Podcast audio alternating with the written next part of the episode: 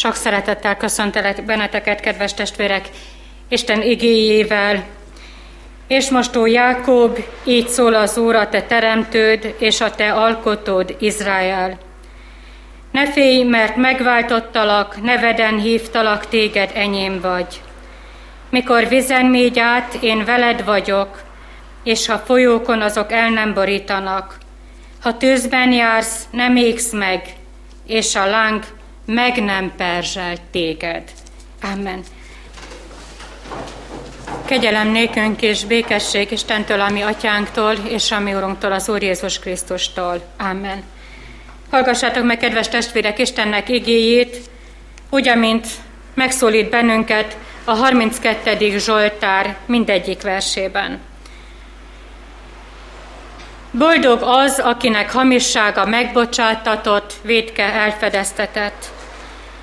Boldog ember az, akinek az Úr bűnt nem tulajdonít, és lelkében családság nincsen. Míg elhallgatám, megavultak csontjaim a napestig való jajgatás miatt.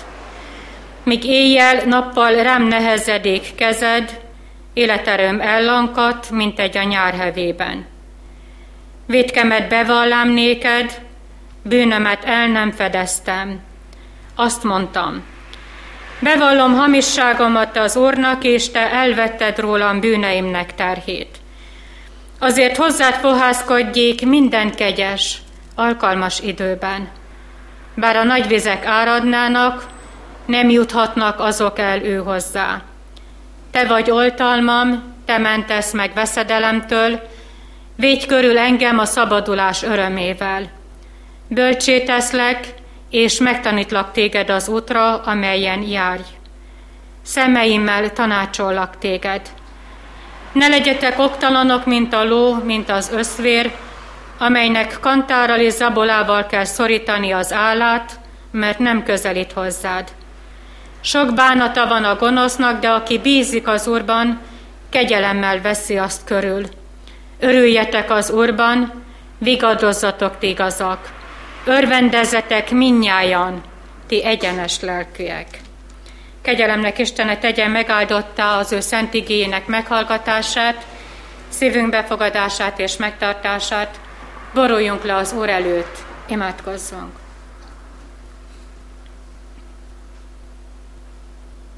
Urunk, annyira szeretnénk boldogok lenni. Olyan sokan kérdezik tőlünk, és mi nem tudjuk őszintén azt mondani, hogy mi boldogok vagyunk.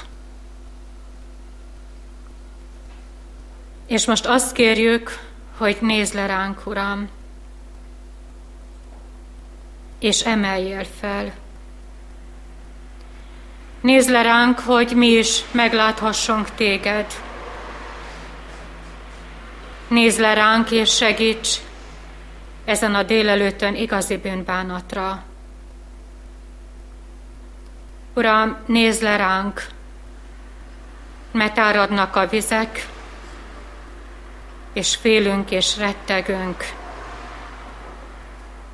Nézd le ránk, hogy hagylássuk átszegezett kezedet, amelyel átölelsz bennünket.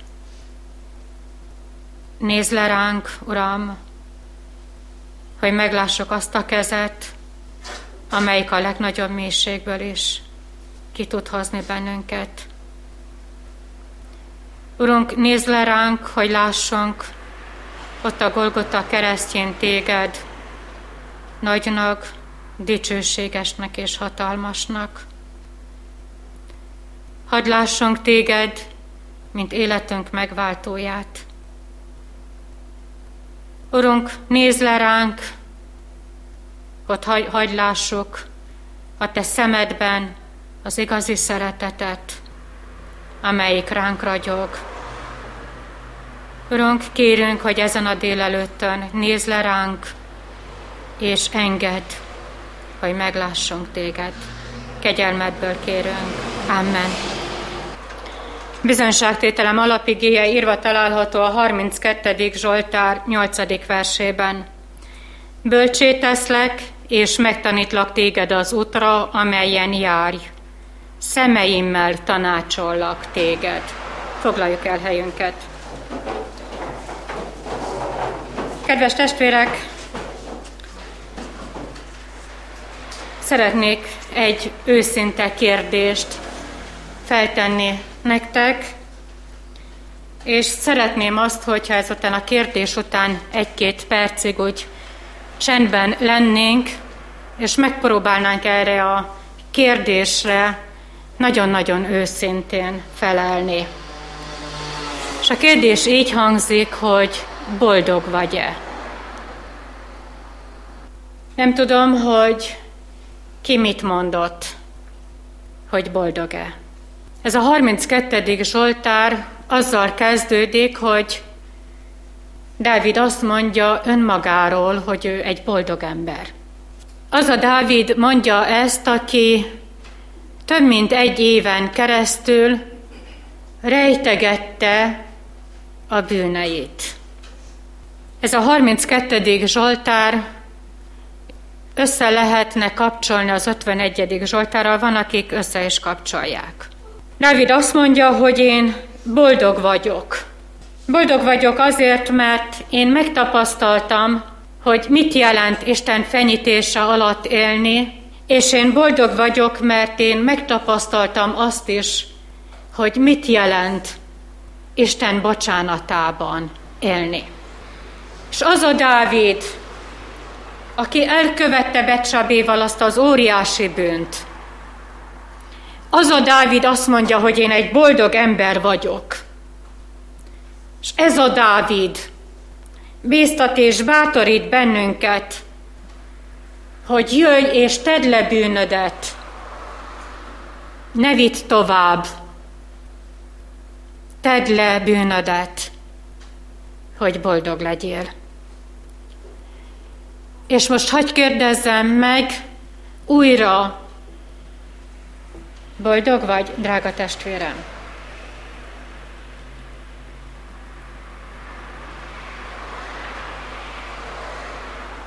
Dávid most neked és nekem tanácsot szeretne adni.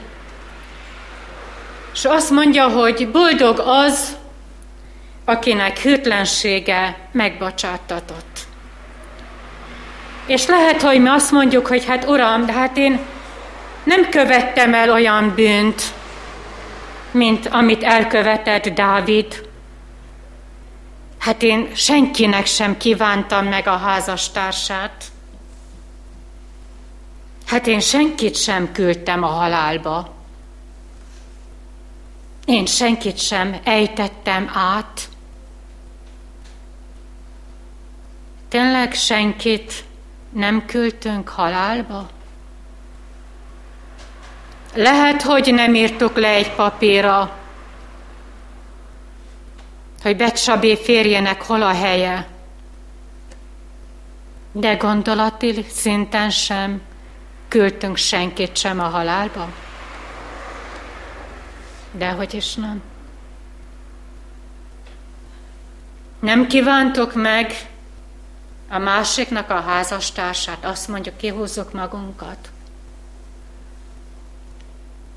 Sohasem mondtuk azt, hogy boldogabb lenne az életem, ha más lenne a társam.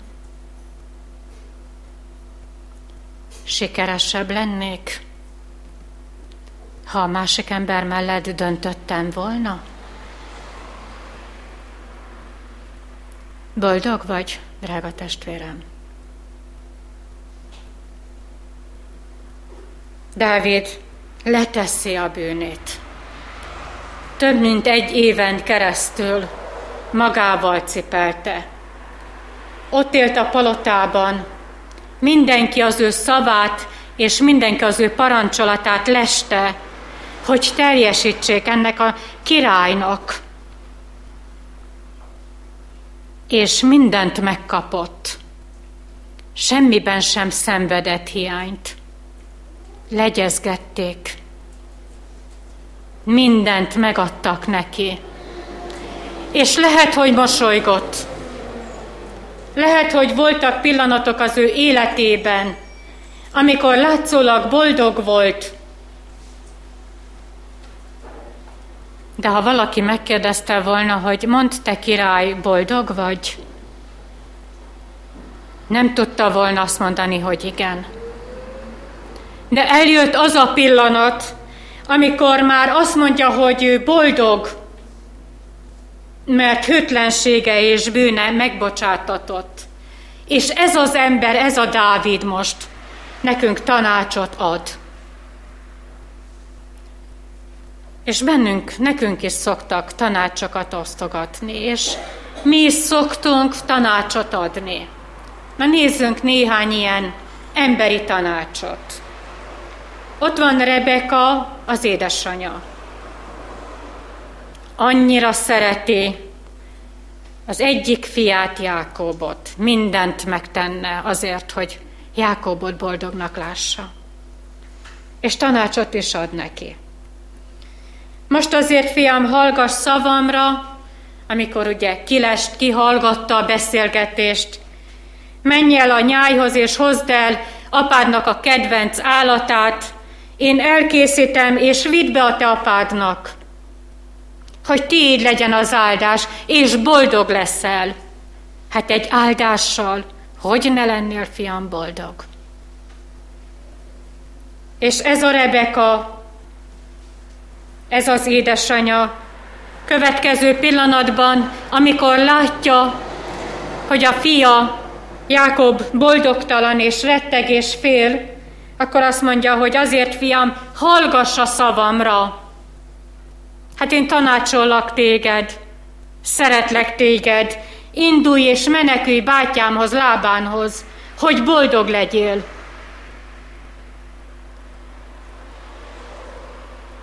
Egy anyai tanács szereted gyermekének, és ez a gyermek menekül, és ez a gyermek boldogtalan. Hányszor adtunk gyermekeinknek ilyen tanácsot? És mondtuk, fiam, hallgass a szavamra, ezt és ezt tedd. És láttuk a kudarcot, és újra csak azt mondtuk, hogy hallgass, fiam, rám, egy jó tanácsot adok neked, és menekülj, nem a megbánás helyéhez, hanem a bátyámhoz, lábánhoz. Nem lábányainkhoz küldtük gyermekeinket. És ha most megkérdeznék tőlük, hogy boldogak-e, mit mondanának, hogy igen? Megelégedett ember vagy?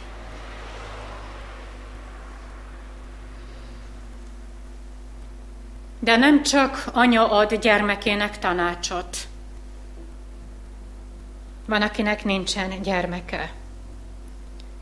De a feleség férnek szintén tud jó tanácsot adni. Gondoljunk csak jobbra, és az ő feleségére. Mit mond jó tanácsként a feleség a megpróbáltatásban vele együtt szenvedő jobbnak? Még most is kitartóan fedhetetlen vagy? Átkozd meg az Istent és haj meg. Feleség tanácsa az ő férjének. És azt mondjuk, hogy ó, hát ezek az Ószövetség lapjaim voltak, és az új szövetségből csak egyetlen egy emberke a kereszten szenvedő lator. Mit tanácsol a középen szenvedő megváltónak? Nem te vagy a Krisztus? Mutasd meg, mensd meg magadat és minket is. Emberi tanács. Ember ad tanácsot az embernek, a másik embernek és ember ad tanácsot az Istennek. Mit tegyen, ha te vagy a Krisztus? Mentsél meg engem. Ha valóban te vagy a Krisztus, hozd ki az én életemet ha te vagy a Krisztus. Emberi tanácsok, melynek eredménye a menekülés, a boldogtalanság, a kudarc, és a legvégén a kárhozat. És Dávid, aki több mint egy éven keresztül ugyanezeket az érzéseket átélte, de ő tudta, hogy hova kell menni. Az a Dávid boldog, és tudja, hogy letette a bűnét. Kedves testvérek, 2007. augusztus 22-én, és ezt most megnéztem a mobilomban is, hogy nagyon rossz állapotban voltam. És éjfél előtt egy pár perccel már gondoltam, hogy talán, talán jó lenne, hogyha már el tudnék aludni. Hogy nem igazán tudtam saját magammal úgy mit kezdeni, és megcsörrent a telefon, és úgy, úgy csörrent meg, hogy új SMS-e érkezett, új szöveges üzenete érkezett. Asztalon volt a telefon, és fel kellett kelni, és hát nem szívesen keltem, tehát azért kíváncsi voltam, hogy ki az, aki éjfél előtt négy vagy öt perccel küld nekem egy SMS-t, és nagyon-nagyon boldogtalan voltam. És az SMS az így hangzott, hogy a te parancsolataidnak útján járok, ha megvigasztalod az én szívemet, taníts meg, Uram, a te rendeléseidnek útjára, hogy megőrizzem azt mindvégig, oktass, hogy megőrizzem a te törvényedet, és megtartsam azt teljes szívemből, vezérelj a te parancsolataidnak útján, meg gyönyörködöm abban. Ebből a felolvasott igéből a 32. és a 35. verset kaptam meg, és a legvégén oda volt írva, hogy szeretlek. Elszégyeltem magam, amikor elolvastam ezt az SMS-t. És utána visszaírtam, felmehettem volna a szobába Orsihoz. Orsi volt az, aki ezt elküldte nekem. Előtte beszélgettünk, és látta biztos, hogy nem igazán vagyok úgy a magaslaton, hanem inkább a mélységben. És egyetlen egy szót tudtam, mondat, vagy szót tudtam neki visszaírni, hogy szeretlek. Emberi tanács, amelyet meg kellett halljak. A te parancsolataidnak útján járok, ha megvigasztalod az én szívemet. Vezérelj a te parancsolataidnak útján, mert gyönyörködöm abban. Drága testvéreim, annyira boldog voltam. Egy gyermek tanácsa, aki kihozott abból a mélységből és abból a gödörből, amelyben benne voltam. Igen, mert Isten felhasználhat embereket. Ha ez éppen a legkisebb gyermekem, akkor ő. Ha a legnagyobb, akkor ő. Ha a középső, akkor ő. Igen, mert Istennek vannak emberei, akik készek közvetíteni az ő akaratát és az ő parancsolatát. Éppen úgy, ahogyan Nátán Dávidnak. Amikor nagyon keményen azt mondja, hogy te király, hát akiről szólok, az te vagy. Te vagy a gyilkos, neked kell megtérned. Neked kell hitre jussnod. És Dávid engedelmeskedik, leborul, és utána azt mondja, hogy én egy boldog ember vagyok. Vagy ott volt keresztelő János. Isten szavát közvetítette a pusztában, amikor azt mondta, hogy térjetek meg, mert ez az egyetlen lehetőség, ha életben akartok maradni, ha boldogok akartok lenni, ha nem akartok tovább menekülni. Térjetek meg! Drága testvérem, boldog vagy? És Jézusnak a tanácsát meghallod. Ő azt mondja, ha valaki én utánam akar jönni, tagadja meg magát, vegye fel a keresztjét, és kövessen engem. Keresztel, követni. Hát éppen a keresztjeimet szeretném letenni. Hát felvenni a keresztet, hordozni a keresztet. És Jézus azt mondja, vedd fel a keresztedet. Ne tedd le, és ne dobd el.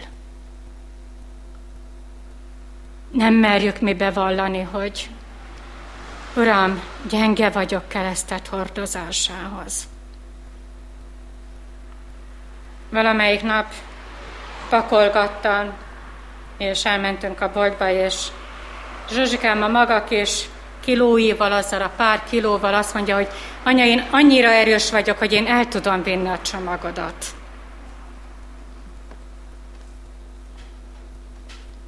A száz kilós ember nem azt mondja, hogy erős vagyok. El tudom vinni a csomagot. Cementes zsákot tudok felemelni. Hát én erős vagyok. Egy kiló kenyeret arrébb vinni, arra erős vagy. Cementes zsákot arrébb vinni, arra erős vagy de a keresztedet hordozva, arra nincs erőd, és arra nincsen erőm. És Jézus azt mondja, hogy vedd fel a keresztedet, ne dobd le, vedd fel a keresztedet, és kövess engem.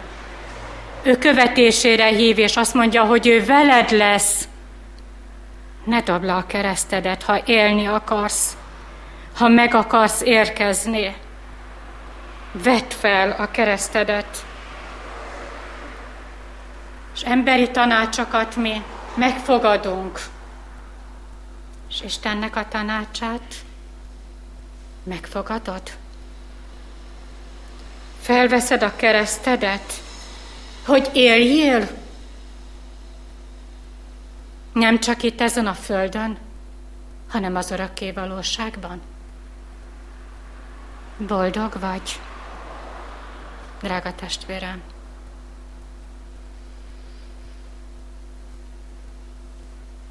Dávid nem csak azt mondja, hogy ő letette a terhét, ő megszabadult, most már ő boldog, hanem ő azt is mondja, hogy lesznek az életedben vizek. Lesznek életedben áradások, de ezek az áradások téged sohasem fognak utolérni ha Isten vezet téged, mert ha ő vezet, akkor az áradásoktól meg is fog védeni.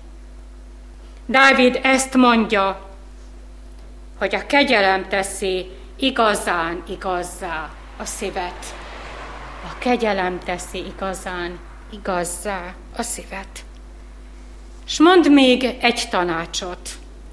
És a tanács az így hangzik, rajtad lesz a szemem. Vannak, akik ezt Dávidnak tulajdonítják, és vannak, akik azt mondják, hogy ez már Isten szava. Nem szeretnék ebbe a teológiai vitatkozásba úgy belemélyedni, nem az én dolgom, és nem az én feladatom. Ha ember adja ezt a tanácsot, hogy rajtad lesz a szemem, szülők szokták ezt gyermekeiknek mondani, hogy jó, jó, menj el, de rajtad lesz a szemem. Akkor miért szoktuk ezt mi mondani?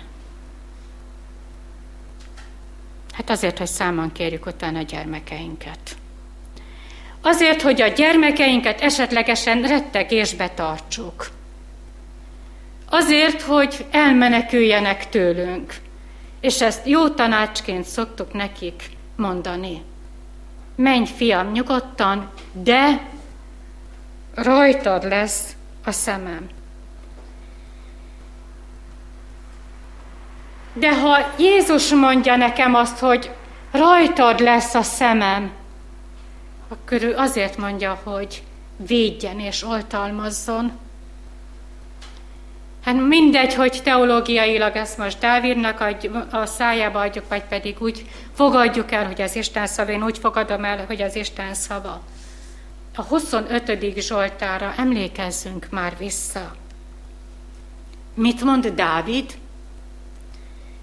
Szemem állandóan az Óra néz, nem a másik emberre, nem a szolgáját tartja szemmel, hanem az Úrra néz, és vajon a mi szemünk mire néz, vagy kire néz? És azt mondja tovább a 25. Zsoltárban, és lásd meg nyomorúságomat.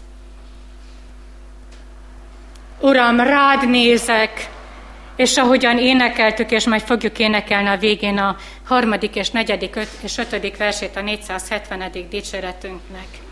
Ezt kérjük.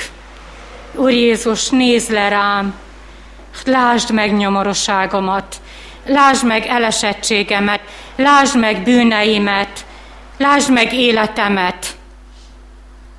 Uram, te láss engem, hogy én is láthassalak téged. Igen, rá vagyunk utalva Jézus vezetésére. Nem vagyunk mi se bátrak, sem erősek, rá vagyunk utalva Jézusnak a vezetésére. Mert az a Dávid, aki megtért, aki le tudta tenni a bűnét, az el tudta mondani azt, hogy én rá vagyok utalva az Isten kegyelmére, és az Isten kegyelme számomra az egyetlen egy menedék. Isten kegyelme számomra az egyetlen egy menedék. És nem kellene nekünk ilyen menedéket megtalálni? Nem kellene nekünk ebben a menedékben elrejtőzni? ebben a menedékben elcsendesedni. Jézus számomra az egyetlen egy menedék.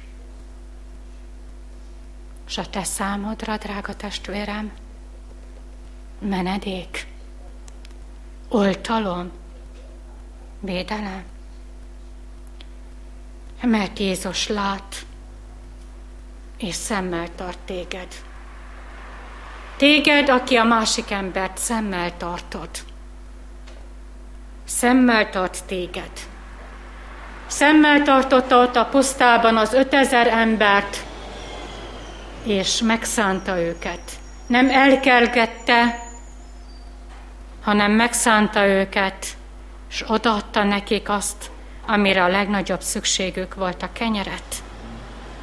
A mindennapi kenyeret, de látta nem csak a pusztában az ötezer embert, hanem látta ott a Jeruzsálemi templomban a két imádkozó embert, és azt tudta mondani, hogy ez a vámszedő, és amaz a farizeus. És csak az egyik ment haza, megigazulva és boldogan. A vámszedő nem verte a mellét, és nem dicsekedett. Csak azt mondja, azt mondta, hogy légy irgalmas én hozzám. Könyörülj rajtam, drága testvérem, hogy mégy haza, Isten hajlékából, vámszedőként, vagy farizeusként. Meg Isten lát templomban, pusztai életedben, és lát téged. És hányszor mondtuk már, hogy Uram, ha te látnál engem, akkor könyörülnél életemen. Uram, ha te valóban látnál engem, és láttál volna, akkor nem ért volna annyi veszedelem, annyi bűn és annyi nyomorosság. Nem éltem volna át annyi félelmet, és annyi nehézséget. Mióta lát téged, Mielőtt megformáltalak az anyamében, már ismertelek. Mielőtt a világra jöttél, megszenteltelek. Még senki sem tudott rólad. Ő már tudott. Ő már látott téged. Meddig?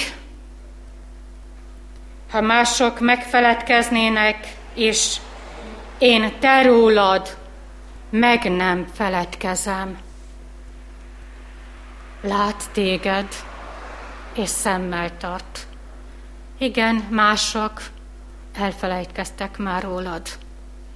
Jókat tettél, de elfelejtkeztek. És lehet, hogy néhány gyermek azt tudja mondani, hogy az édesanyám is elfelejtkezett rólam. Lehet, hogy én is az édesanyámról. Mit mond Isten? Nem felejtkezem el rólad. Tudtam rólad akkor, mielőtt még édesanyád megálmodott volna. Már ismertelek, és szerettelek, és élettel ajándékoztalak meg. Áradnak a vizek, Lesznek tüzek életedben, és lesznek viharok. Ha vizen kélsz át, én veled vagyok. És ha folyókon azok nem sodornak el, ha tűzben jársz, nem perzselődsz meg, a láng nem éget meg. Ezzel az ígérettel el tudsz indulni? Erre az ígéretre rámered tenni az életedet? Drága testvérem, boldog szeretnél lenni? És talán erre az egyetlen egy kérdésre egyforma választ adunk, hogy igen. Ha boldog szeretnél lenni, akkor indulj az élet útján, azzal az ígérettel, amelyik így hangzik, hogy ne félj, mert én veled vagyok. Ezzel az ígérettel indulj, drága testvérem, a kereszt útján indulj, tedd le bűnödet, ne félj és ne rettegj, mert ő veled van életed minden napján. Amen. Urunk, szeretnénk veled elindulni a menny felé, és látjuk azt a sötétséget, amelyik ott van előttünk. És köszönjük néked, hogy a te világosságoddal te közelítel felénk, és megfogod kezünket. Köszönjük néked, Urunk, azt, hogy neked mindent őszintén elmondhatunk. A kereszt tövében letehetjük bűneinket. Futottunk, és menekültünk tőled, és boldogtalanok voltunk. És mindig vágytunk a boldogságra, az igazi örömre. És köszönjük néked, Urunk, hogy ez is a miénk lehet, ha lerakjuk bűneinket. Köszönjük néked az emberi tanácsokat, akik átadták üzenetedet, akik megvigasztaltak bennünket, akik hozzád vezettek.